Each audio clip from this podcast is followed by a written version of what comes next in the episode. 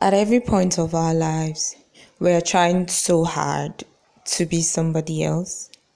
We are trying as much as we can to achieve what others have achieved.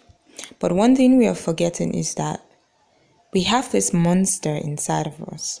We have this perfect being that resides inside of us in as admiring other people is very very normal and it's okay for us to let us learn to appreciate what we have inside of us. Find that thing that makes us perfect. Find that thing that makes us who we are. Add up to the things we see from other people that we admire and make the best version of ourselves. Let's make something different not what people are used to let's make something that no one has ever seen on this earth because we are perfect just the way we are.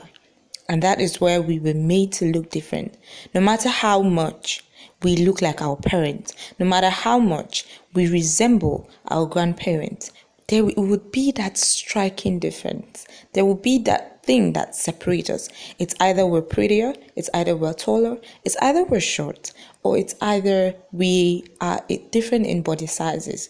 We can never, ever be like other people. We just have to create the best version of ourselves. It might equalize with that of another person. That doesn't mean anything. It just means that is who you are. Imitating other people is not a bad thing. Doing like it like others do it, it's not a bad thing. Just cut out of it, add it up to that beast in you, and make something great out of it. And trust me, you would never ever regret it.